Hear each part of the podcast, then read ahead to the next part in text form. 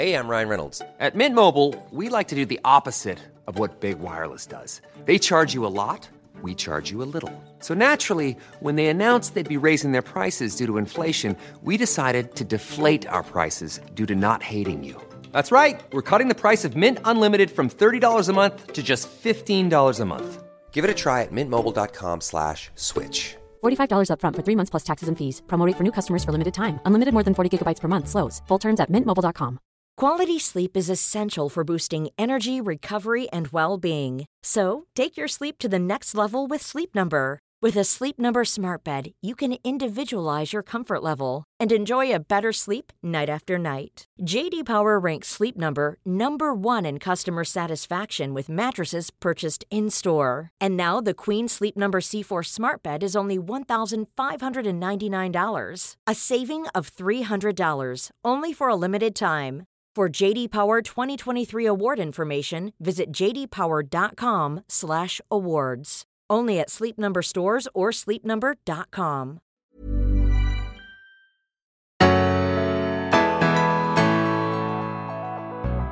Hej allesammans och varmt välkomna till Berätta alltid det här. Jag heter Frida Boysen. Och jag heter Tilda Boysen. Och idag ska vi prata om en otroligt viktig och spännande rapport som Skandia ger ut för sjunde året i rad. Sjuknotan, samhällsförlusten för längre sjukskrivningar. Och här för att berätta allt om den, allt det mest spännande, och det här är riktigt spännande och viktigt, så vässa öronen alla ni där ute som lyssnar nu, är hälsoekonomen på Skandia, Jenny Winer. Varmt välkommen hit. Tack så mycket. Mm, Jenny, hälsoekonom. Hur, mm. hur många sådana finns det? ja, den beräkningen har jag faktiskt aldrig gjort. Varför blev du hälsoekonom? Eh, ja, men jag tror att det föll sig ganska naturligt eftersom jag under många år har jobbat inom hälsoområdet i olika roller, men samtidigt också inom affär, eh, beräkningar, försäljning. Mm. Eh, och de två delarna gifter sig ju väldigt, väldigt bra när man ska komma någonstans och börja räkna på just ohälsokostnader. Mm. Ja, det ser vi verkligen fram emot att höra mer om. Och Det är så bra, tycker jag, eller vi båda, ja. att, att, ni uttrycker just det här som samhällsförlust. Ja. Tidigare eh, vet jag att det är ofta vanligt att, att man i såna här diskussioner pratar om, om en kostnad när, när folk är sjukskrivna. Varför använder ni ordet förlust? Jag tycker att det speglar eh, det som vi egentligen pratar om och vad det beskriver på ett mycket bättre sätt. För det handlar ju om att det blir en förlust eh, på flera olika delar när någon individ blir sjukskriven. Och det mänskliga lidandet kan vi inte sätta prislapp på, men det handlar ju också om konsekvenser för arbetsgivaren i uteblivet värdeskapande och sen också givetvis för samhället som, som det blir en stor förlust för. Mm. Ja, om vi tittar på siffrorna här nu då, Jenny. 75,4 miljarder det är alltså notan för sjukskrivningarna i Sverige, om jag förstår det hela rätt, 2023, efter att ha granskat den här rapporten. Det är ju sjukt. Ja, det ja. låter ju väldigt, väldigt mycket. Hur, hur mycket är det här, Jenny? Går det upp, går det ner? Eh, nej men det är otroliga summor vi pratar om mm. och jag tänker att det faktiskt är alldeles i onödan, väldigt mycket av de här pengarna.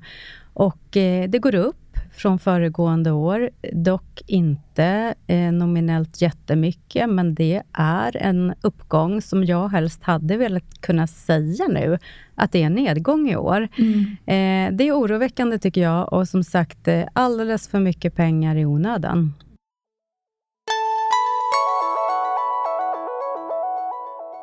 Eh, ni har ju tittat och delat upp också sjukskrivningarna på fysisk ohälsa och psykisk ohälsa. Och, och hur ser det ut där, Jenny? Ja, men absolut, det har vi gjort. Eh, och det blir ju väldigt, väldigt intressant eftersom vi ser stora skillnader när det gäller psykisk och fysisk ohälsa. Eh, men först och främst kanske jag ska förtydliga också att det vi faktiskt tittar på, det är just sjukskrivningar som sträcker sig längre än 15 dagar, alltså det man brukar kalla för lite längre sjukskrivningar. Och tittar vi på andelen psykiskt och fysiskt, så är det ju just eh, att den psykiska ohälsan är ju uppåtgående i trend och eh, utgör ju en stor andel av den totala ohälsan. Och eh, det är ju främst eh, de som är i åldersgruppen 30 till 44 år som ligger risigast till i, i psykisk ohälsa. En, en ålder där man också ska hantera familjeliv mm. och karriär många gånger. Och om vi tittar på förhållandet mellan eh, psykiska sjukskrivningar så att säga då, eller, och fysiska sjukskrivningar. Var, var ligger vi då? 47 procent ligger vi på 2023. Precis, och det är en liten ökning mot förra året. Och tittar man över lite längre tid, så var ju siffran år 2010 30 procent av mm. sjukskrivningar mm. i Sverige handlade då om psykisk ohälsa. Och nu är den alltså uppe i hela 47 procent. Om man, om man ser över lite längre tid så är det här en gigantisk ökning, måste ja. man säga. Nej, vad, vad tror du det beror på? Ja, man, man är väldigt nära toppnotering här nu på 47 procent och, och, jag tror att det beror på många olika faktorer. Det är ju så när vi pratar om psykisk ohälsa, att eh, man måste ha ett holistiskt perspektiv och jag tycker många gånger att man pratar för mycket bara psykisk ohälsa eller bara fysisk ohälsa, för att vi är ju en kropp och en knopp, mm. men vi hänger ju ihop. Mår man inte väl psykiskt så är det klart att det spiller över ofta på symptom i kroppen. Mm. Och tvärtom, har du en ond rygg eller ständig värk så är det klart att då kanske man varken sover gott eller är sådär jättepeppig i humöret. Mm.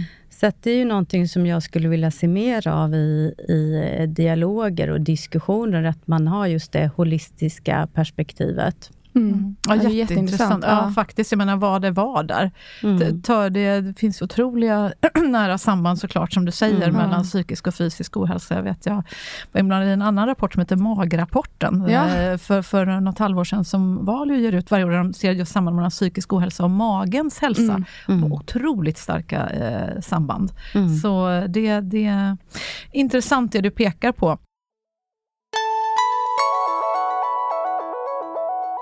Eh, innan vi tränger in ännu mer i det här, för jag, jag vet att du har så många spännande siffror, inte minst mm. hur det ser ut på skillnaden kvinnor och män. Mm. Men det måste vi höra mer om alldeles strax. Men jag vill höra om, om någonting annat också. Som, det här är ju sjukskrivningar.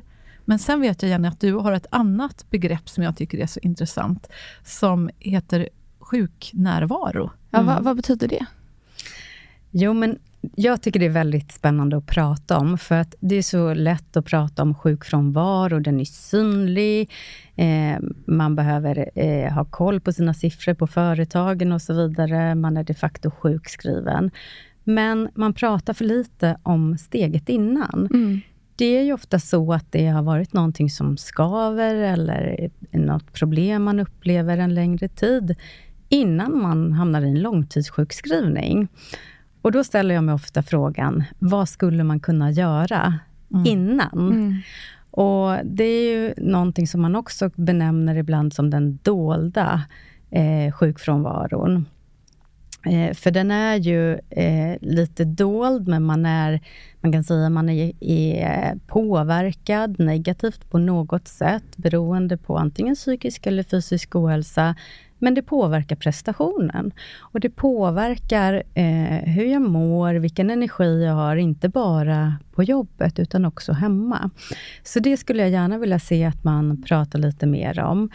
Och jag tänkte, eh, Frida, det du frågade tidigare, mm. vad, vad beror det på att psykisk ohälsan är så hög? Så jag träffar ju också många arbetsgivare och, och framförallt kanske HR-direktörer och chefer och, och så beslutsfattare och Det man upplever nu under föregående år, då, det är ju att eh, omvärldsfaktorerna, eller rätt sagt i flera år har det varit så, det är stökigt där ute.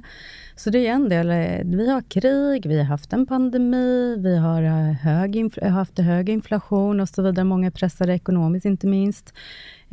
det är ju någonting som, som såklart påverkar oss som människor.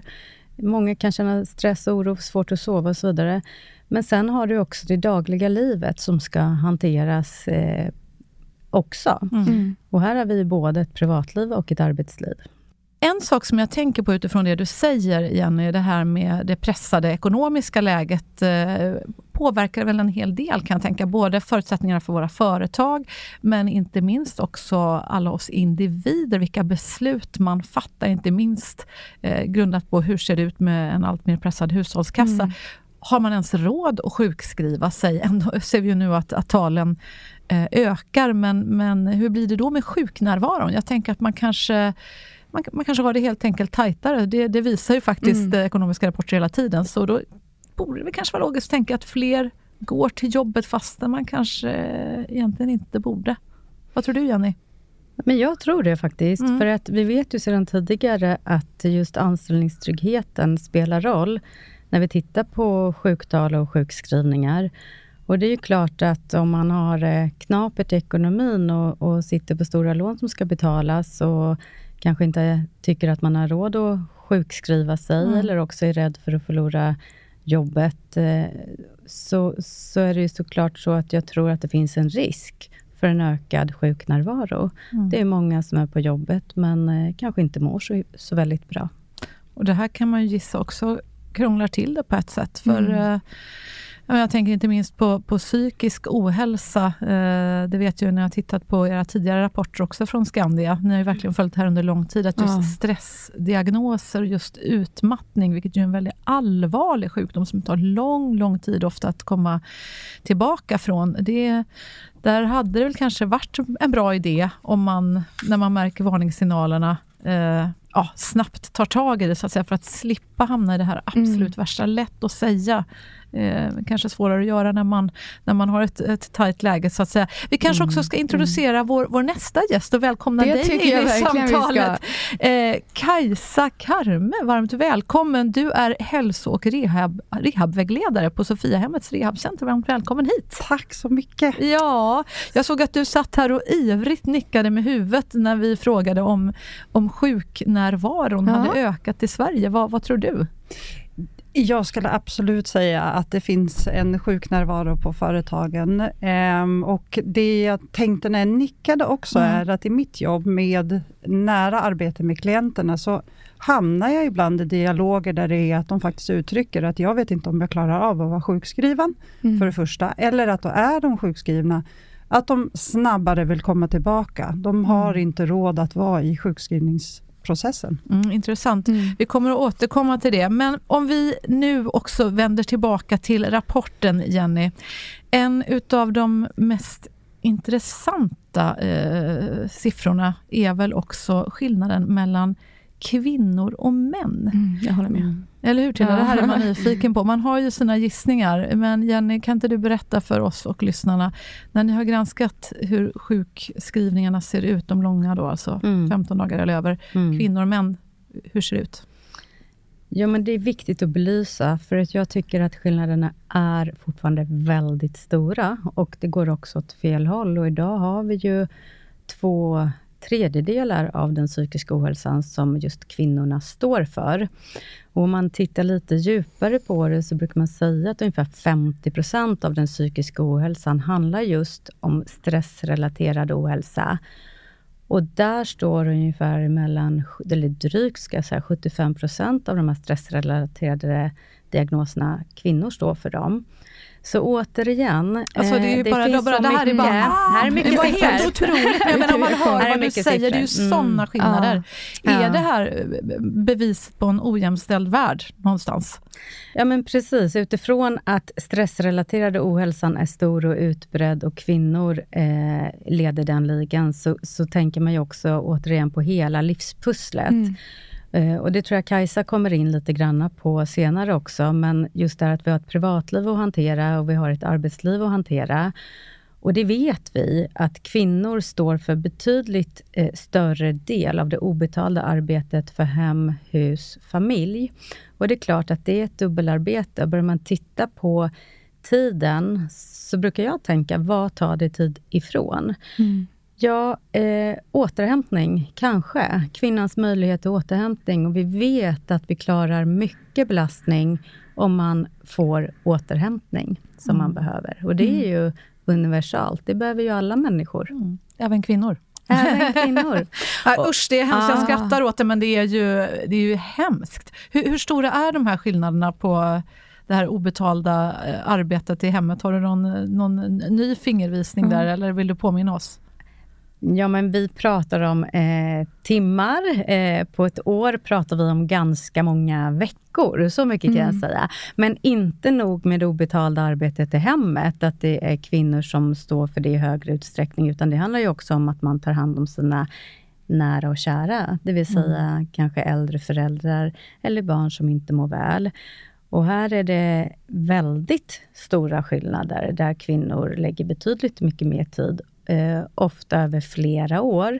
Och när man börjar liksom lägga det här pusslet och se helhetsbilden, då tycker inte jag att det är så konstigt eh, att det ser ut som det gör heller. Mm. Nej, men alarmera. Vad tänker du till när du hör de här Jag tycker det skillnaderna. är sjukt. Jag tycker också det är sjukt att det fortfarande är så, alltså man kollar rent i hemmet, att Mm. kvinnor fortfarande gör så mycket mer än män, Mm. ofta. Jag bara tycker att det är så här, inte 60-tal. Mm. Jag fattar inte varför man inte har ett mer jämställt hushåll överlag, Mm. att man hjälper varandra. Jag tycker det är så sjukt att man fortfarande är fast i att kvinnor gör mer. Mm. För det är precis som du säger, man klarar ju mycket, mycket stress om man väl får återhämtning. Mm. Men har man inte möjlighet till det, att man måste göra 70 andra saker, ta barnen till skola och laga frukost, vad det nu än är.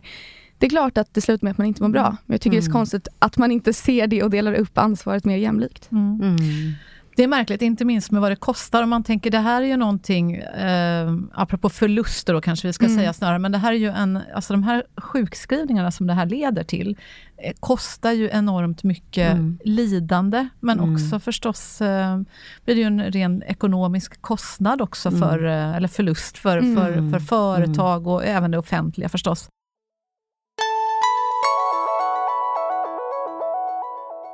Är det några regioner i Sverige, ni har ju tittat också rent geografiskt på, på hur ser det ut eh, över Sverige, om vi bara liksom får alla fakta på bordet först. Är det några eh, värstingar eller bästingar som du ser?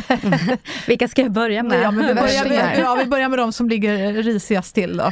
Jaha. Okej, de, som, eh, de regioner som eh, ligger risigast till, det Mm. är eh, Värmland, det är Dalarna och det är Västra Götaland som ligger eh, runt 50 procent, 51 procent till och med faktiskt för Värmland. Och sen finns det de som är bäst i klassen. Där hittar vi Skåne län och vi hittar Gotland till exempel. Och jag tänker att eh, det är ganska stora procentuella skillnader om man skulle kunna göra lite undersökningar och se vad gör den regionen som är bäst i klassen? Mm. Och så skulle de som är lite sämre i klassen kanske kunna titta och få lite inspiration. För jag tror säkert att det finns skillnader som man kan kopiera eh, i form av att man gör någonting bra.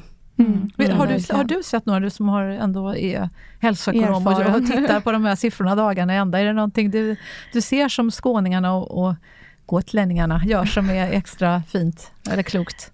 Nej, alltså jag ska inte säga att jag har djupdykt i det här, men om jag bara rent personligt Mm.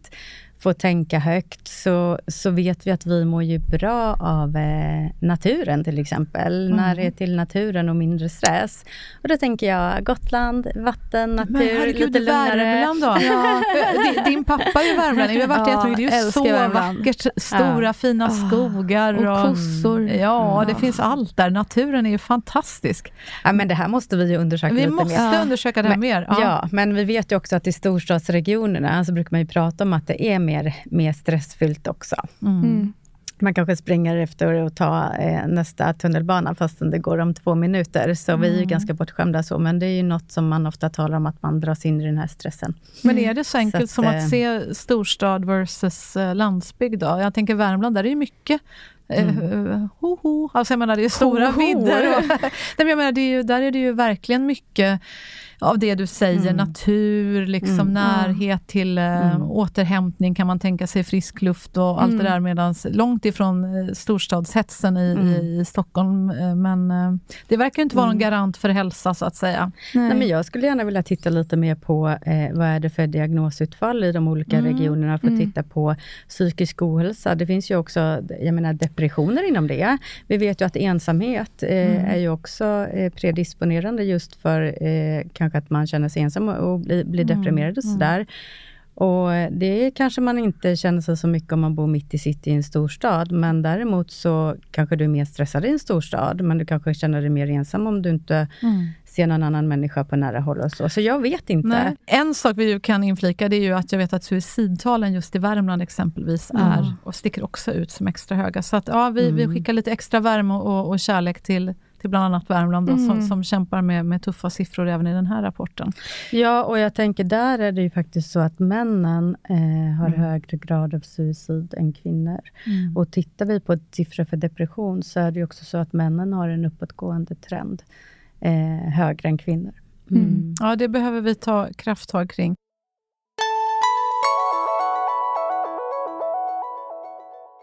Om vi lyfter blicken lite och blickar eh, ut över Norden, så vet jag att ni också har gjort en jämförelse mellan de nordiska länderna. Ja, det är jätteintressant. Mm, det är intressant. Våra fina grannar. Verkligen. Och eh, ja, du som lyssnar kan ju gissa då vilket land som du tror har har det lite bättre. För det är ett land som verkligen sticker ut när man är tjuvkikar i rapporten. Är det A? Nej, Är det Danmark, är det Norge, är det Sverige, är det Finland? Ja, ja du sitter ju på svaret Jenny. Ja. Men eh, det finns ju ett land som man brukar säga eh, att man är väldigt lycklig när man bor där. Det sticker ut. Eh, och det är ju såklart Danmark då. Mm. Eh, Danmark har ju eh, ganska låga, stabila sjuktal över flera år, om man tittar jämfört med både Sverige, Finland och Norge. Mm. Och då kan man ju fundera lite på, nu, tittar, nu, nu, pratar jag sjukfrånvaro totalt sett, och vad beror det här på? Mm. Och vi pratade tidigare om oro och, och just att man med anställningstrygghet och sådär. Jag tänker att det är ju en sak givetvis att eh, hur ser det ut i Danmark med de förhållandena, men sen är det ju också så att jag tycker det är intressant att prata pengar. Mm. Eh, arbetsgivarens pengar inte minst, både vad det gäller hur mycket sjukskrivningar kostar för en arbetsgivare, men också vad har man för incitament som arbetsgivare att faktiskt investera i de här frågorna för social hållbarhet. Mm. Och här finns det skillnader mellan Sverige och eh, Danmark och det är mm. någonting som jag tänker att eh, alla delar av det här behöver man titta på och också tror jag göra eh, konkreta initiativ inom. Men att, eh, om vi klargör mm, det här klart och mm. tydligt för folk som inte har lika gedigen insikt som du. Vad är det som skiljer sig mest mellan Danmark och Sverige? Är det inte det här att i Sverige så har, man ju, har ju arbetsgivaren då två veckors fullt betalningsansvar när man är sjukskriven. Och mm. i Danmark, hur ser det ut där? Ja, men där har man eh, betydligt längre, 30 dagar. Mm. Och eh, det är klart att om eh, kostnaden för ohälsa och sjukskrivningar träffar arbetsgivaren i högre grad, då blir det ju större ekonomiska incitament för att faktiskt göra någonting åt det, för att det inte ska, ut, ska se ut så. Mm. Eh, så det är ju en del, men sen är det ju också så att, att längre sjukskrivningar är en om man säger okej okay grund för att faktiskt avsluta en av anställning i, i Danmark. Mm. Så har vi det ju inte riktigt i Sverige. Så det är liksom både lite ju... plus och minus kan man säga. Det är ju mm. eh, otäckt förstås att om man då är mm. långvarigt sjukskriven i Danmark kan man alltså rent av förlora jobbet ja. och så har vi det inte i Sverige. Då måste ju sjuknärvaron öka ännu mer. Eh, ja, förmodligen, men då sjukskrivningarna kanske ja, minskar, så det syns inte lika tydligt i mm. statistiken. Mm. Samtidigt kan det ju då vara, eh, som du säger, att incitamentet för att faktiskt engagera sig lite mer mm. i de här allvarliga frågorna mm. är mycket högre. Mm. Eh, inte, mer intressant för eh, arbetsgivarna i Danmark, mm. för att det drabbar då hårdare mm. om man är slarvar med detta. Som man kanske gör i Sverige. Gör vi det? Tycker du, Jenny, att eh, arbetsgivare i Sverige gör tillräckligt för att eh, motverka sjukskrivningar? Nej, jag tycker inte att man gör tillräckligt. Eh, fler behöver göra betydligt mer. Många jobbar på ett föredömligt sätt, men alldeles för få jobbar på en bra nivå, skulle jag säga. Och eh, Tittar man lite på olika undersökningar, så ser vi också att eh, det verkar vara så att de företagen som är lite större, har mer fokus på just eh, hälsa och ohälsofrågor och, och, och sina medarbetare. Det handlar ju inte minst om att företaget har chefer och vem som har eh, arbetsmiljöansvar och ansvar eh, för eh, när någon blir sjukskriven och så vidare.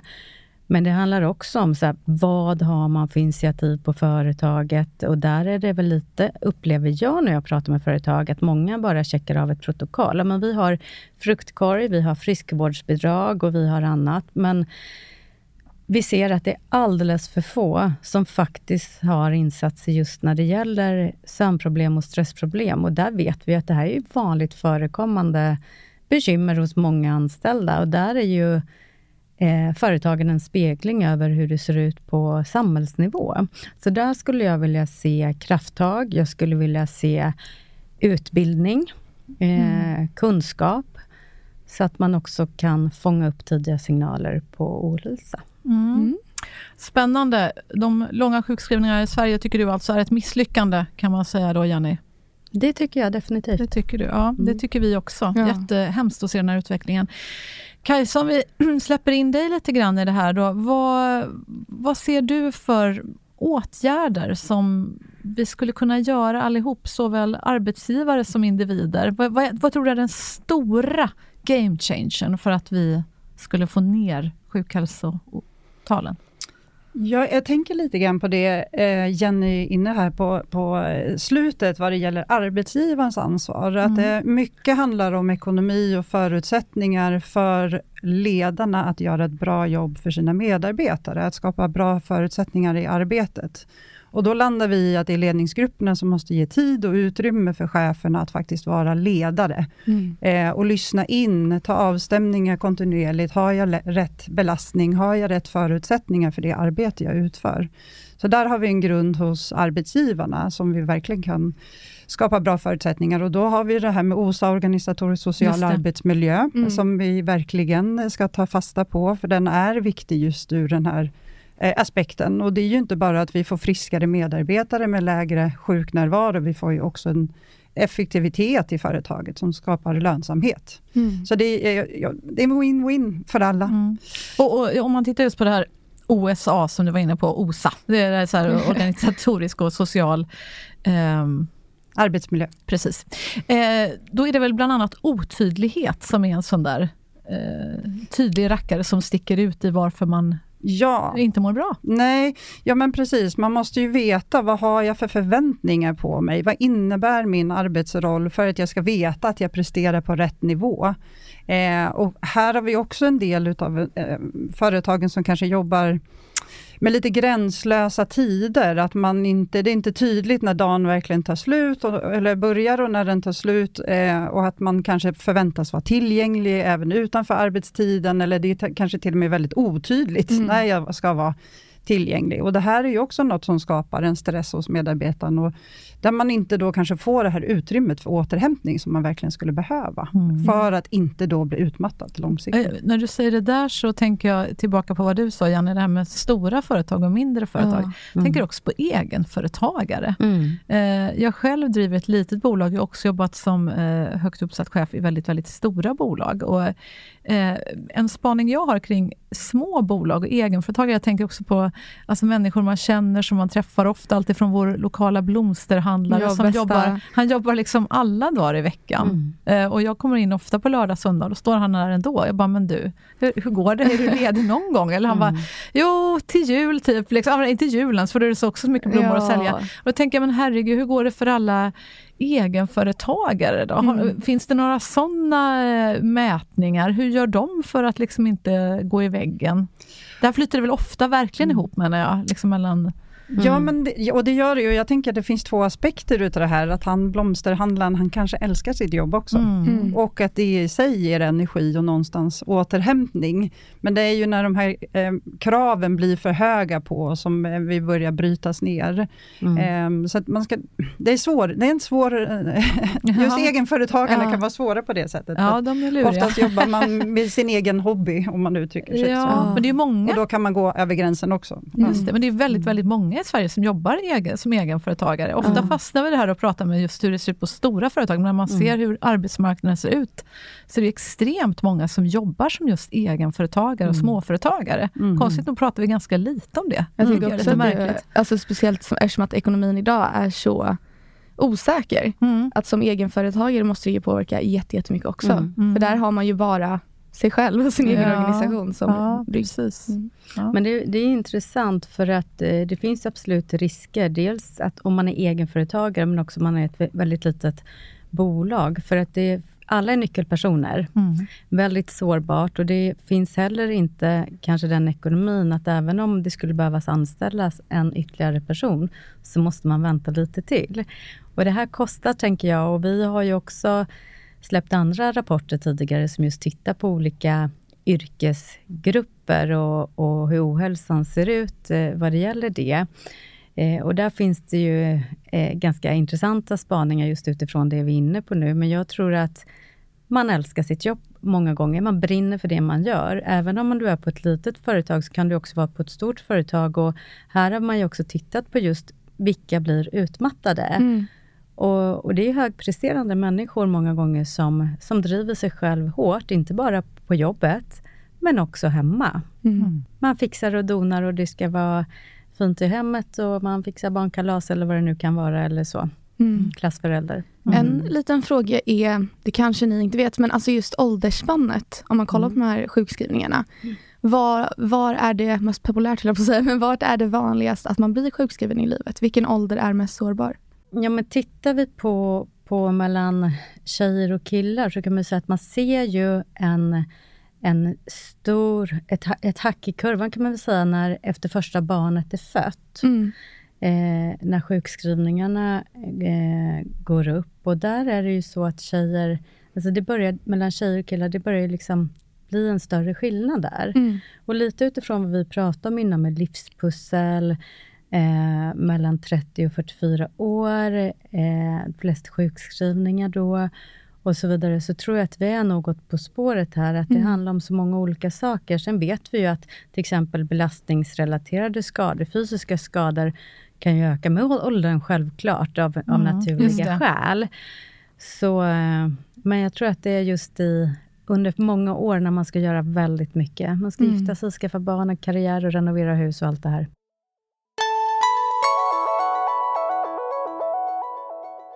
Vad är det man ska göra då som eh, chef eller ledare på en arbetsplats? Vad, vad är det man ska vara observant på? Vad är det för varningssignaler man ska se? Eller om man kanske ska börja ännu tidigare? Vad, vad ser ni? Mm. Jag skulle vilja slå ett litet slag för att eh, chefer som har ansvar, arbetsmiljöansvar, ska eh, utbildas. Mm. Det finns många som faktiskt inte har koll på sitt arbetsmiljöansvar, så att det börjar med utbildning. Sen kan man eh, också fånga upp tidiga signaler eller tecken på ohälsa. Och där tänker jag, många eh, har säkert hört om det här att men någon grinhåller på jobbet, någon får ett utbrott, kanske blir arg eller inte liksom sköter sitt jobb, så synliga tecken. Men jag skulle vilja att man också eh, funderar lite kring de tecknen som inte syns. De här Mm. medarbetarna som blir, ja, men ändrar beteende, blir tysta, vill inte prata, vill inte ta en fika, orkar inte um, umgås eh, och så vidare. Och jag tänker Kajsa, du får gärna fylla på här Mm. också, för men, du sitter ju väldigt mycket med klienter Mm. utifrån det. Ja, men jag tänker just så här när, man, eh, när du ser ändrade beteenden på något sätt som inte Mm. stämmer.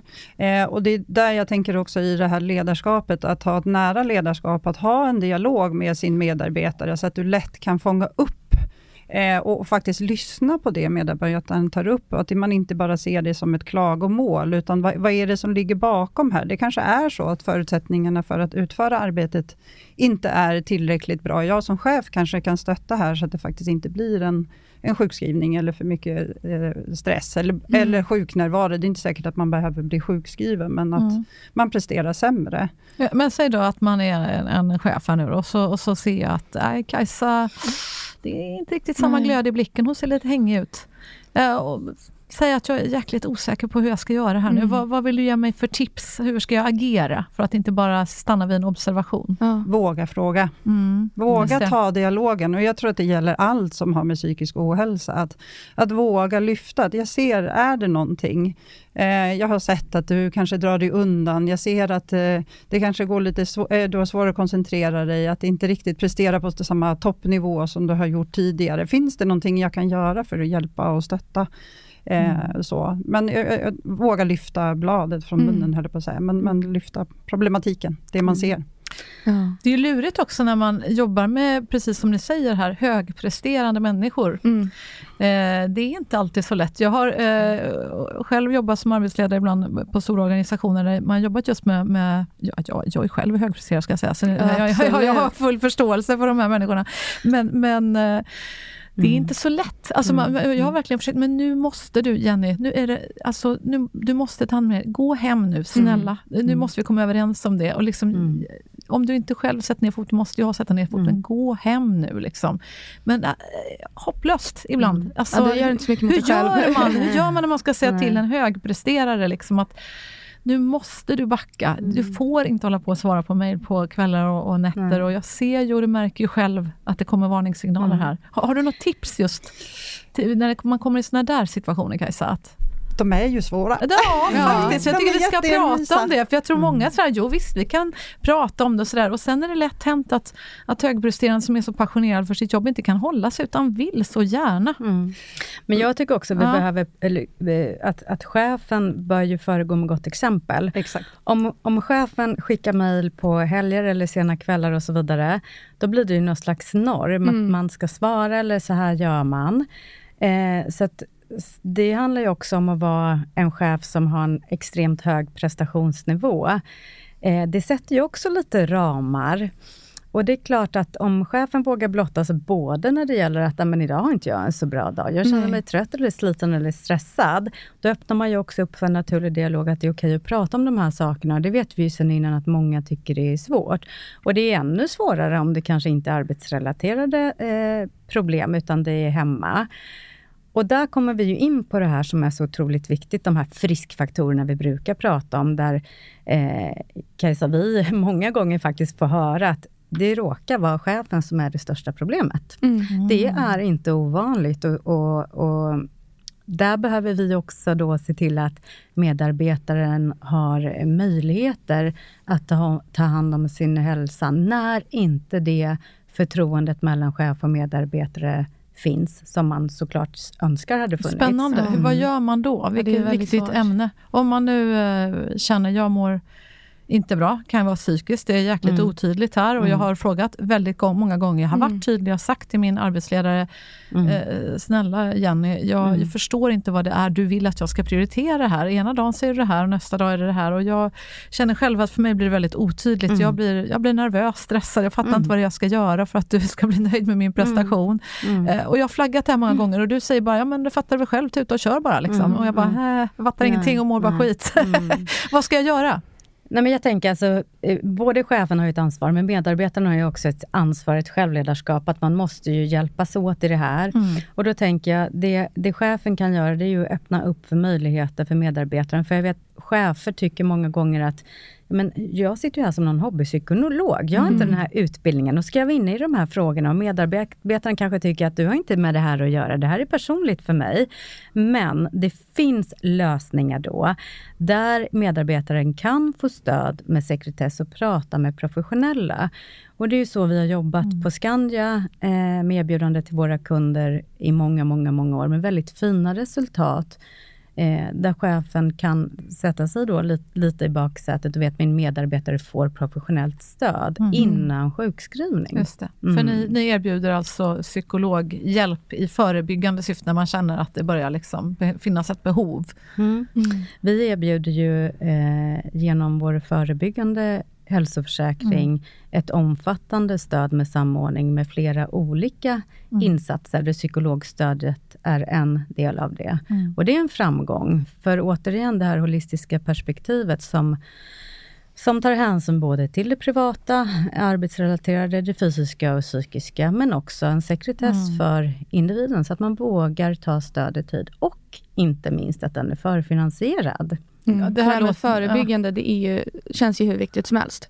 Speciellt i de här stressrelaterade sjukskrivningarna, för det kan ju ta men väldigt, väldigt, väldigt många år att återhämta sig och komma tillbaka. Att man faktiskt gör det här innan det Ja. har gått för långt egentligen. Och klokt får jag också säga. Jag tror precis som du säger Jenny, att det underlättar ju. Att, jag menar, det kan ju vara en fantastisk arbetsledare som har mm. råkoll på vad det nu är man gör på den här mm. verksamheten. Säg att man ska leda ett kärnkraftverk eller någonting. Men är mm. verkligen den här människan som har råkoll på viktig säkerhet och allt vad det nu är, är den, måste man verkligen vara liksom psykolog för att kunna vara en bra arbetsledare mm. idag? Superskönt att då mm. kunna känna att vi har den här supporten, mm. proffsstödet, mm. till såväl mig kanske som arbetsledare, om jag inte räcker till någon som kan coacha mig lite grann mm. här också, men mm. också eh, individen som känner att Nej, men nu är jag ute på, det, det är för mycket nu. Och jag, mm. Hur ofta, du som sitter mitt i det här Kajsa och hjälper folk, hur ofta är det, precis som Jenny är inne på, det här att vi är ju en människa. Mm. Alltså det är väl är det merparten av gångerna som det kanske är utanför jobbet egentligen som den stora problemet är? Ja, eh, Eller? ja, just nu ligger siffrorna faktiskt lite högre på det privatrelaterade. Vi mm. har ju många som söker för att det är privatrelaterat och arbetsrelaterat. Mm.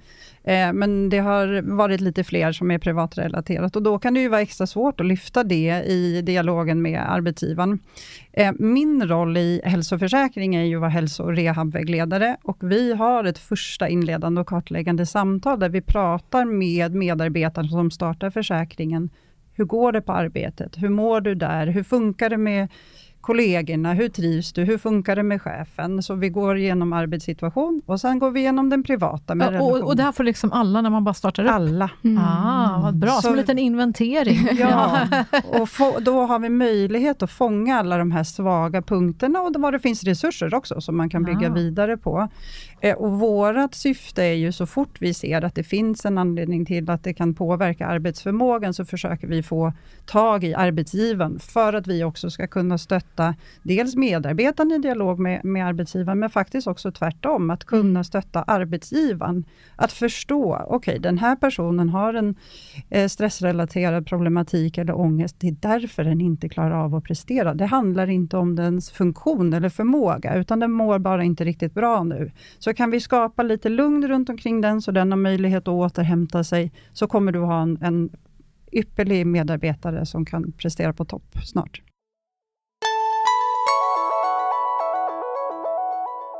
Är det någon generell, om man pratar så här, trend man kan se, alltså på nu senast, om det är något som har ökat, något, eh, något problematiskt som blir allt vanligare att folk faktiskt mår dåligt över och behöver sjukskrivas för? Um, jag tänker att det har gått, ja trender finns. Mm. Under pandemin så var det lite sådär att småbarnsföräldrarna faktiskt fick lite mer eh, luft under vingarna när mm. de inte behövde pendla fram och tillbaka. Eh, då var det snarare de yngre som satt hemma själv, som eh, stack iväg lite grann och sökte hjälp i försäkringen. Eh, jag kan ändå säga att det här med ekonomisk problematik eh, dyker upp lite oftare i våra kartläggande samtal, det, vi, mm. det ni pratade om mm. tidigare. Um, Jenny, hjälp mig, är det något mm. annat som vi... Som sticker ut nu? Ja. ja. ja. Jo, men eh, det som vi ser är ju att eh, privatrelaterade besvär eh, verkar öka i förhållande till de rent arbetsrelaterade. Sen finns det ju de som har givetvis jobbigt på, på båda ställena, så att säga. Eh, förlåt, eh, nu, nu direkt väcks eh, följdfrågan i mig här. Vad? För jag menar, privatrelaterat är ju en väldigt stor eh, mm. ja, värld där mm. ute. Mm. Handlar det, mm. det kanske ni inte vet eller kan säga så generellt, men handlar det om depressionsproblematik? Är det liksom familjepusslet som inte går mm, ihop? Är det mm, missbruk mm, som ökar? Mm, mm. medberoende? Sådana mm. saker. Vad kan det vara för någonting som ökar ökar? Mm. Vad, är, vad är utmaningen mm. i, i det privata livet som gör att man inte mår bra? Nej, men livspusselfrågan är superviktig. Mm. Vi har ju eh, anpassat stöd just där vi har någonting som heter eh, vardagsprioriteringar, för att vi ser att när man kommer in, man är stressad, det är för mycket, ljuset brinner mm. i båda ändar så att säga. Mm. Men jag trivs ganska bra med mitt jobb, jag har det ganska bra hemma. Men allt sammantaget är det för mycket, jag får inte till min återhämtning. Eh, den är vanligt förekommande. Och sen så ska vi också säga det här att vi vet ju också att eh, ja, men funktionsdiagnoser har ökat i samhället. Mm. Det är barn sliter med skolstress. Vi har ett mm. skolsystem som driver psykisk ohälsa idag, skulle jag säga, i eh, där man behöver, skulle kunna göra bättre. Eh, och sen så handlar det givetvis också om Eh, hur ser det ut med... Det, det, jag måste bara stanna till där. Det är helt otroligt det du säger egentligen, att skolsystemet driver psykisk ohälsa. Mm. Vi pratar om vår största arbetsplats i Sverige, där vi dessutom har alla våra barn. Och mm. det, det, är plikt på det. Mm. Det är alltså ingenting som barnen kan välja på, mm. utan de måste vara där. Och du säger att det driver psykisk ohälsa. Mm. Mm. Och det är klart, alla, bakom alla dessa barn så står det också en massa föräldrar. Exakt, och om jag ska göra en liten parallell här nu då till att vi kan hjälpa eh, vuxna människor i arbetslivet med förebyggande stöd, bara för våra barn som inte mår väl i skolan. Vi mm. vet att det ser otroligt olika ut med det stödet som finns, allt ifrån eh, stödjande specialpedagoger till kuratorer och skolpsykologer det finns på vissa skolor, ser bra ut, men på andra skolor så har man inte alls den möjligheten. Och det är såklart spiller över på barnens mående och i slutändan föräldrar som behöver stötta upp, som dessutom har ett arbete att sköta och annat. Så att jag tänker att eh, eh det, fin det finns undersökningar som visar just att föräldrar till barn som, har, som inte mår väl, mm. helt enkelt, eh, som kan vara mm ja, belastande under många år, men man älskar sina barn. Man vill ja. finnas där. Men att någonstans återigen, så när bägaren rinner över och man inte får återhämtning, så blir man mer skör. Mm. Och kanske själv då inte orkar prestera eller hamna i en sjukskrivning. Det Nej. finns ju siffror som pekar på att eh, hälften av alla föräldrar till eh, hemmakämpande barn mm. går in i utmattningssjukskrivningar. Eh, mm. Det är en ganska hemsk och intressant siffra tycker jag. Men en siffra som jag ibland har funderat över, finns det något sånt samband? Det är siffran som är tvärtom. Jag undrar om ni har bara någon spaning, även om det kanske inte finns färdiga siffror, men finns det någon som har undersökt hur det ser ut, hur drabbas barn av att föräldrar inte mår bra? Mm. Alltså jag tänker om vi har en ökade ohälsotal, där den psykiska ohälsan i Sverige ökar, ser vi tydligt i den här rapporten också, inte minst över tid. Jättetydligt, hemsk mm. ökning. Vad gör det med alla barn? Jag tänker om man har eh, åtminstone kanske en förälder då som mår skit. Mm. Det borde ju gissningsvis gå ut över barnet, att orken inte finns där, att, att man inte räcker till i sitt föräldraskap och inte mm. kan ta hand om sitt barn på tillräckligt sätt. Och Det kanske leder till att barnet också ja. mår psykiskt dåligt. Eller partnern, mm. tänker jag. Partnern? Mm. Ja, men alltså, ja, ja, det är med förstås, men jag, jag tänker just det här förhållandet förälder till barn. Alltså, vad, mm. Hur kommer det sig att vi inte har tittat på det? Det är som att vi mer har tittat på orsakssambandet åt det andra hållet. Mm. Att om barnet mår dåligt, ja då leder det till att föräldrarna mm. mår dåligt. Jag bara, hmm, men vänta, hur var det med mm. tvärtom då? Mm. Nej, men jag välkomnar ju den typen av undersökningar och jag tror att vi behöver också belysa det, precis som du gör nu Frida. Jag blir väldigt glad när jag hör dig, för att när man pratar om hälsa, men vad är hälsa? Så brukar man prata om den mentala hälsan, den fysiska hälsan och sen dina relationer. Mm. Och det är ju här vi kommer in på det här. Det handlar ju om relationer med ens vänner, med, med mamma och pappa, eller om det är en partner eller vad det är. Liksom allting spelar roll. Mm. Och det är ju också så att som, som biologiskt, som människor, så har vi ju försvarsmekanismer, vi reagerar på olika sätt, men vi är ju biologiskt ganska lika. Så att eh, jag tycker det skulle vara superintressant att veta mer om det, för jag är övertygad om att man skulle kunna stötta upp föräldrar eh, som är slitna. På, gör vi det på ett bättre sätt, så kommer det också spilla över positivt på våra barn som kan få ett bättre stöd, om inte skolan eller andra instanser orkar steppa upp och stötta upp. Mm. Eh, men sen en annan spaning då, som jag har, nu har jag jobbat drygt ett decennium ut, ut till om man säger, pratar med väldigt mycket stora bolag och, och beslutsfattare och så. Och det jag ser, det är ju att man från, från tidigare har inte alls eh, hade perspektivet att när man hade privata bekymmer då, medarbetare hade privata bekymmer, så tyckte man kanske som arbetsgivare att Ja, men jag sköter mitt. Där är arbetsrelaterat har jag ett ansvar. Då sköter jag det här och, och tar hand oss till och fixar på mm. jobbet och gör det bättre. Men när det är privata bekymmer så, nej men jag, jag går inte in i det. Det får de fixa på egen hand.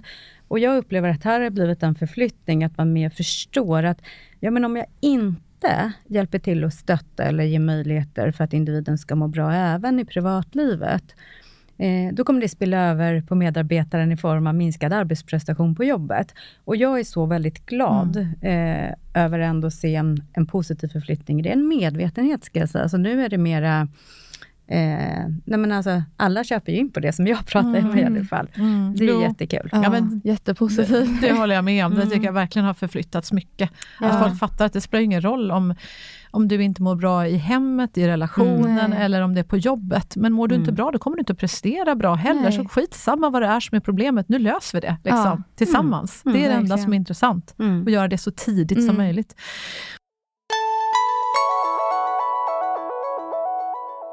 Apropå eh, att göra något åt det då, om vi ska titta lite på lösningar Kajsa. Vi, nu har vi varit in lite grann på vad kan man göra som chef och ledare, men vi pratade också lite grann om individens Mm. ansvar och vad, hur man kan hjälpa sig själv. Jag tänkte apropå det ni, ni snuddade vid här, det här med att det inte går ihop helt enkelt, att det var en trend. Att man, man, man får inte ihop det, det är för mycket, pussligt olösligt. Eh, hur, hur kan man hjälpa sig själv där att på något vis bli bättre i att leda sig själv då kanske? Att faktiskt göra om. Det är ju ändå man själv som brukar, brukar jag säga i alla fall, att man, man själv som sitter bakom ratten. Då man, Mm. får man hitta en bättre karta och ge sig själv bättre förutsättningar. Hur gör man det på ett bra sätt? Ja, jag, tänk, jag tycker om att tänka det som en må bra-verktygslåda. Eh, och att man tar fram olika verktyg och kikar lite grann på eh, hur ser min fysiska aktivitet ut? Hur ser min sömn ut? Hur ser mina relationer ut?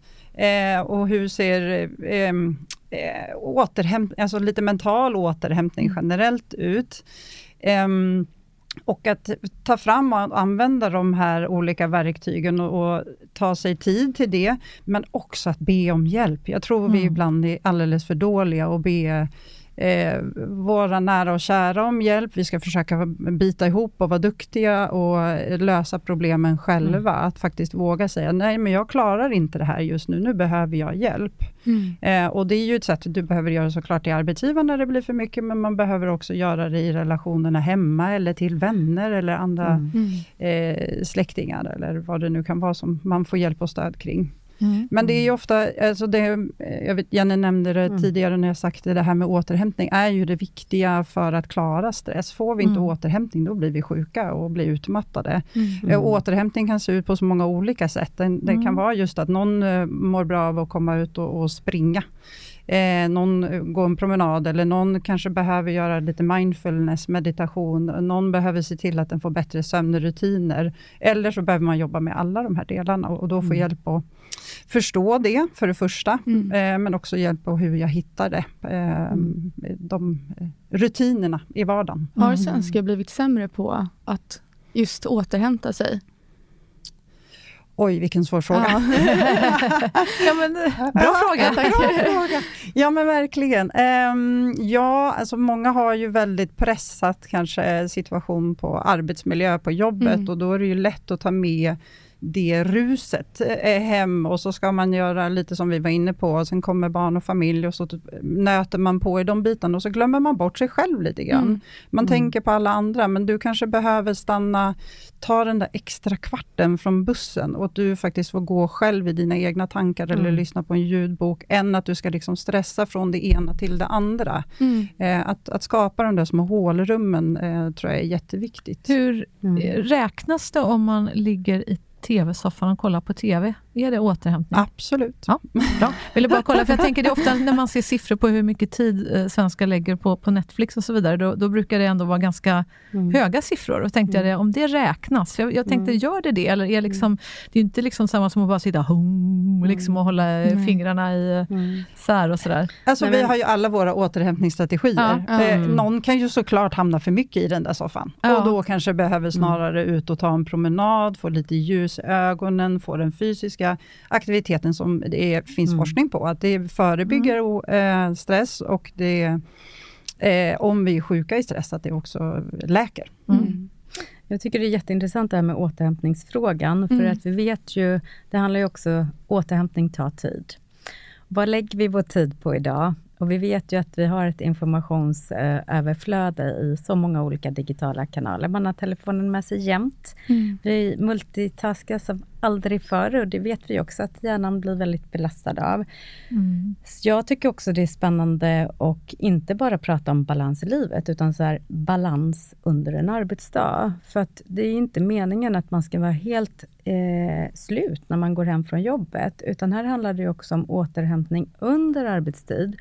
Och här tror jag, vad det gäller självledarskap, det finns väldigt mycket att lära sig och tänka på och, och börja ta ta kontroll över inte minst sin kalender och mm. faktiskt vara lite modig och lägga in tid för återhämtning, tid för pauser. För att i och med att hybridarbetet kom och är här för att stanna, så ställer det också krav både på ledarskap, att det måste vara tydligt när man förväntas vara på jobbet och när man eh, kan jobba hemifrån och så vidare. Men också att eh, vi sitter väldigt mycket vid skärmen mm. i digitala möten eh, möten en till en och så vidare. Och här finns det supermycket grejer man kan göra. Sen är det ju såklart som du säger Kajsa, att det är ju personligt. Vad är återhämtning för mig? Vad är mm. återhämtning mm. för dig? Men eh, jag tänker också stänga ner, logga ut, alltså vad det mm. gäller skärm, alltså hjärnvila, att inte göra någonting. Jag kommer ihåg när jag var liten, jag var mycket i stallet och sådär, men man satt på, på stallbacken och bara tittade ut i intet och hade super, super tråkigt mm. många gånger och liksom längtar efter saker. Idag när vi har tråkigt, då tar vi upp mobilen. Mm. Så den tiden, det här att bara stirra in i en vägg eller inte göra någonting, eh, den finns inte. Den måste man nog aktivt se till att, och bygga in den lite varje dag. Mm. Mm. Jag tror jag är smart. Ja, kloka ord. Ja.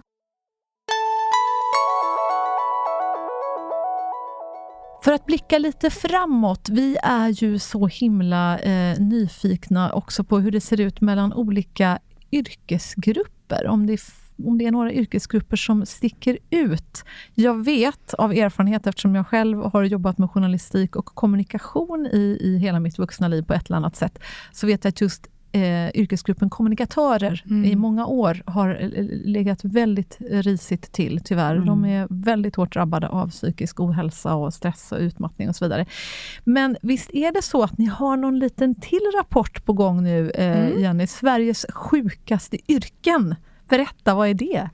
Jo men jajamän, eh, den kommer eh, här framåt eh, inom kort och eh, det blev ju när vi släppte den första versionen för två år sedan, så blev det ju ett väldigt stort intresse för den rapporten. Mm. Visade ju på eh, just hur det såg ut mellan olika branscher då och bröt ut psykisk ohälsa. Och det tror jag att det blev så stort intresse var också för att man kände igen sig och inte visste att oj, ser det ut så här mm. i min bransch? Det kom så nära inpå och vad kan det bero på och så? Och just kommunikationsbranschen, där är många som verkligen, verkligen älskar sitt yrke. Mm. Man är också duktig på att eh, eh, ta till sig information, leta upp information. Det är mycket som ska hanteras i mängd information. Så jag vet inte utifrån vad vi pratade om i, eh, innan, om det har något med saken att göra, men det är också så att eh, det är många egenföretagare inom kommunikationsbranschen, småföretagare också. Mm. Så att, men den kommer och det ska bli spännande att djupdyka i siffrorna igen och prata lite mer. Verkligen. Ja. Då får vi kanske anledning att få ett litet återbesök. Ja, det är så intressant. Ja, verkligen. Det är ja. jätte, jättespännande mm. uh, och, och hemskt, men också viktigt. För jag tänker, ja. det är när man ser siffrorna som man ibland kan använda det här till en riktig larmklocka och tänka, vad kan vi göra åt det? Vi kan inte mm. acceptera att det ser ut så här. Mm. Och så hoppas jag att uh, hela svenska arbetslivet kommer att ta emot uh, den här nya rapporten som ni nu presenterar, för den pekar verkligen på att det här är ohållbart. Mm. Vi kan inte ha det så här. Nej. Och det är bara på ett sätt man kan bryta den här trenden och det är genom förebyggande arbete och ett ökat fokus behövs i alla led. Mm. Mm. Så är det. Eh, och om vi ska skicka med då, några eh, to-do-listor här nu då, om man liksom verkligen vill eh, få några konkreta tips. Vi har varit inne och, och, rört vid dem här några gånger, men, men om vi ska göra det. Vad, vart, vad, vad, är det viktigaste tycker du, Jenny, igen? Om man, om man nu eh, sitter som ansvarig på stor eller liten arbetsplats, vad är det viktigaste att göra för att öka hälsan på, på arbetsplatsen? Eh, jag skulle säga, ställ dig själv frågan, vad har vi för möjligheter? Vad gör vi eh, förebyggande för insatser och, och, och vad har mina medarbetare för möjligheter innan sjukskrivning att ta hjälp och stöd? Mm. Hur ser den verktygslådan ut? Helt enkelt. Och sen tänker jag, det är ju arbetsgivarperspektivet att fundera på, men individen, jag tycker man ska ställa sig själv frågan, stanna upp och reflektera. Eh, hur ser mina relationer ut? Vad har jag för möjlighet till återhämtning och säkerställa det? Ta eh, greppet om sin kalender helt enkelt. Verkligen. Börja där. Mycket bra. Och- Där kan vi rekommendera förresten, eh, bara måste jag säga, flera avsnitt också som vi har gjort tidigare. Bland annat Mm. ett avsnitt med David Stjernholm som just pratade om, han är ju struktör, pratade just om hur du kan ta kontroll, det. kontroll över din kalender, eh, tips. Eh, Mm. Och vad skulle du säga Jenny? Ja, jag skulle säga på, på samhällsnivå Mm. att öppna upp för tidigt stöd. Det Mm. måste vara tillgängligt. Resurser måste säkras upp så att inte människor behöver vänta på att få hjälp när man flaggar att man behöver hjälp. Ja, och vad, är det, vad är det för några resurser du har högst på önskelistan där som du tror skulle göra mest skillnad? Nej, men jag tänker också att ha roller som hälso och tidigt skede, där man också har ett holistiskt perspektiv och ser så här, okej, vilka insatser ska vi sätta in för den här individen? Eh, och eh, väntetiderna kan inte vara flera månader till en psykolog. Eh, det är så mycket mänskligt lidande och eh, vi vet att prognosen försämras om man väntar. Eh, så, så jag skulle säga resurser på plats och sen så behöver vi ha ett holistiskt perspektiv för att det är också så att det blir kostsamt för samhället eh, när individen inte får en kartläggning från början utan man kanske behandlar en sak i taget. Det blir inte effektivt. Det blir dyrt eh, och det blir eh, eh, helt i onödan skulle jag säga när man hade kunnat ta helhetsgreppet från början. Mm. Sätta in anpassade insatser efter behov helt enkelt.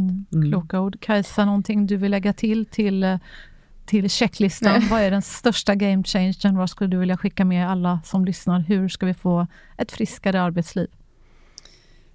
Balans i vardagen och verkligen jobba för den. Det är ju det Jenny säger, skapa det här egna utrymmet i kalendern, min egen tid, blocka den och, och göra saker som man själv mår bra utav, som man tycker om. Mm. Glöm inte bort dig själv i, i livet. Precis. Vi lever bara en gång. Jag, Ja. leva- det brukar jag också säga. Jag hittar glädjen också varje dag. Mm. Jag tänker så här, vad skulle göra mig riktigt, riktigt glad idag? Ja. Ja. Ja, och då unna sig det. Då, då orkar man det mesta.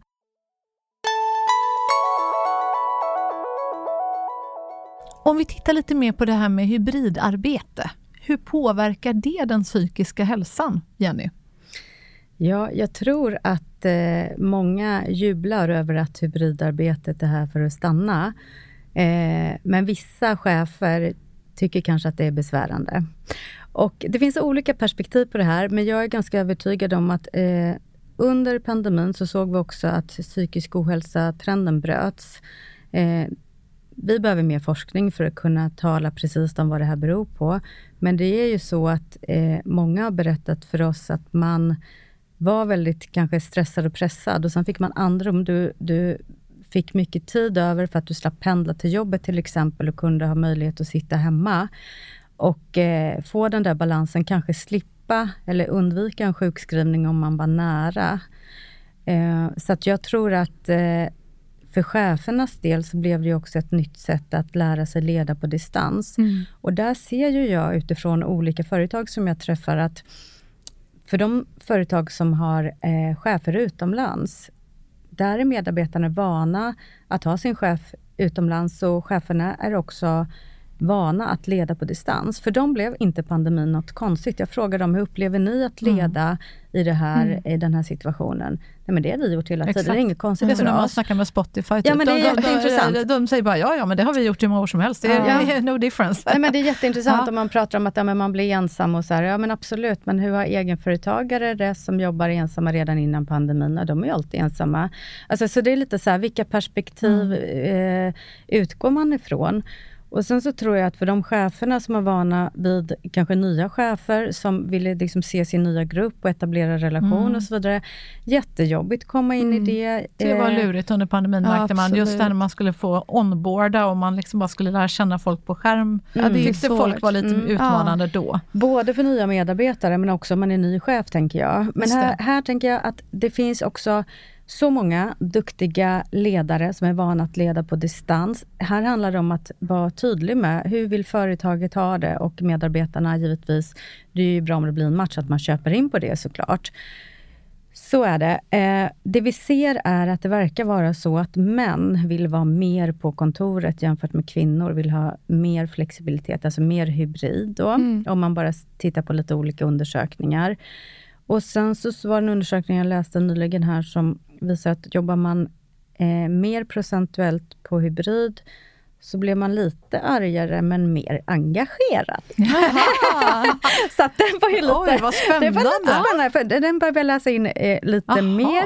Men det finns ju också, jag menar vi är ju bara i början på ett arbetsliv som ser ut som, eller som är väldigt förändrat jämfört mm. med att vi tidigare har jobbat väldigt mycket med fysiska relationer. Så, mm. så att jag tror spännande. också att det finns ålders eh, åldersskillnader, det vi har sett, det är ju att eh, yngre som kanske har sitt första jobb gärna vill vara på jobbet, gå på den där AWn, få jobba kompisar. Eh, Medan de som har jobbat, jobbat många, många år kanske tycker det är en lättnad att få vara inne några dagar i veckan. Mm. Mm. Spännande. Ja, det är intressant. Men eh, jag ska bara dubbelkolla här nu. Sa du att det var kvinnorna som tyckte det var bättre att jobba hybrid? Mm. Ja. Men Varför då? hänger det ihop med att eftersom de ändå tar ett större ansvar för hemmet, mm. att man kan liksom... Parera det bättre? Ja, eller synka ja. bättre. Liksom, mm. att man, man, om man ändå är den som ansvarar för tvätten mm. hemma, så slänger man liksom in tvättmaskinen samtidigt som man har mm. mötet och kan sen slänga in i torktumlaren och Exakt. ta nästa möte. Eh, Medan männen kanske inte ser samma vinst, för de mm. fattar inte ens att tvättmaskinen finns där då, eller de skiter i den? Eller, jag Nej, vet att jag, jag hårdrar det, och förlåt alla ja, nu som känner ja. sig kränkta, men jag bara menar, om vi ser på det stora hela, mm. så pekar ju faktiskt siffrorna på att det är lite så. Nej, men alltså, jag tror du på någonting nu, för att det kanske är sådär att man slänger in tvättmaskinen eh, på lunchen eller på förmiddagen mm. eller vad det nu är, för att slippa ha det sen, för då vet man att barnen kommer hem och då mm. blir det mm. liksom eh, lattjo ändå, så att säga. Eh, men frågan är om det är så bra. Nej, frågan är om det är så bra. Eh, för att det där kan också bli en kvinnofälla, att du ska både mm. jobba, vara produktiv och eh, hinna städa undan eller förbereda middagen eller vad det nu kan vara. Och det, det där tror jag inte är så bra i längden. Däremot om du lägger din tid på att eh, ta en lunchpromenad eller eh, när du inte pendlar, så kanske du får tid över att kunna eh, mm. göra andra saker och så vidare. Så att så det där det är intressant. Klurigt. Det är intressant. Jag tänkte på det mm. du sa också inledningsvis, Jenny, det här med utbildning. Du sa att det är mm. där det börjar, ja. att vi liksom måste ha rätt, ni som har pratat båda två om verktyg ja. med oss. Mm. Så tänker jag att här har vi mycket som vi behöver lära oss mer om när vi har ett nytt arbetsliv, mm. som ni säger, är här för att stanna. Mm. Eh, väl absolut mest på gott. Ja. Men, men mm. hur ska hur ska våra arbetsledare också hjälpa till där? Hur ska vi individer hjälpa oss själva att bli, ja, att vara som bäst, att må som bäst mm. eh, i det nya? Ja, det finns så mycket som man eh, tänker på, men bara en direkt tanke jag har mm. är lite det här med back-to-back-möten som alla, mm. nu har jag haft mitt back-to-back-möte. Eh, det vet vi alla, att det blir så svårt att ställa om, vi får inte den här kognitiva vilan vi behöver mellan mötena och då skapar vi, bygger den här tröttheten, så mot slutet av dagen så orkar vi inte koncentrera oss.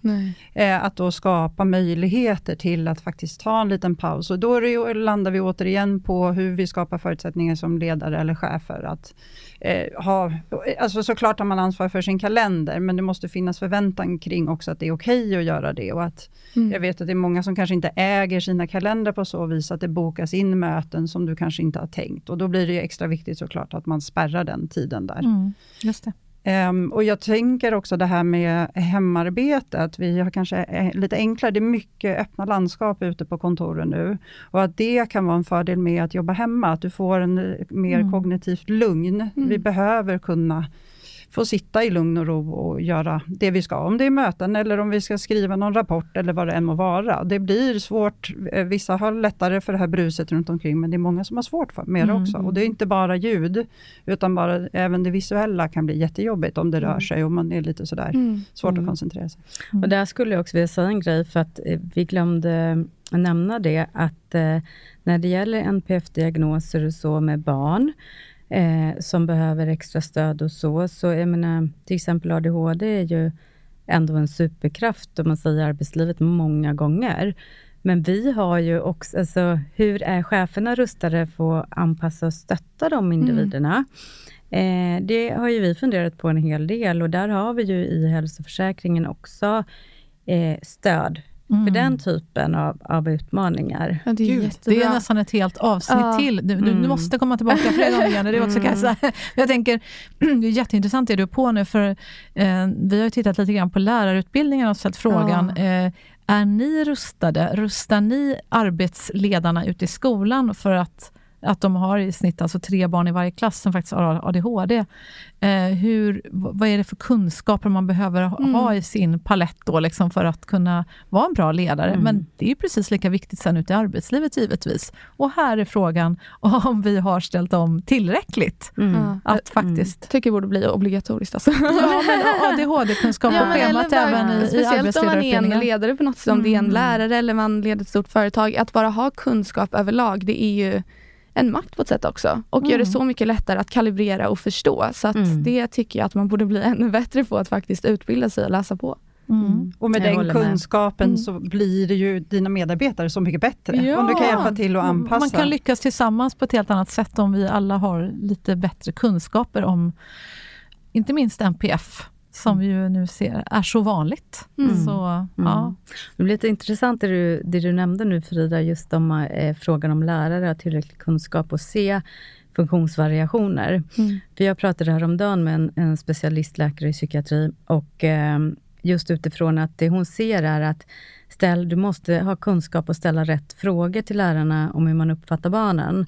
För att man förstår inte många gånger och man ser inte många gånger. Men när man ställer rätt fråga till dem, då blir det glasklart att det, här behövs det stöd. Mm. Så att jag tror att du är på någonting väldigt, väldigt viktigt. Mm.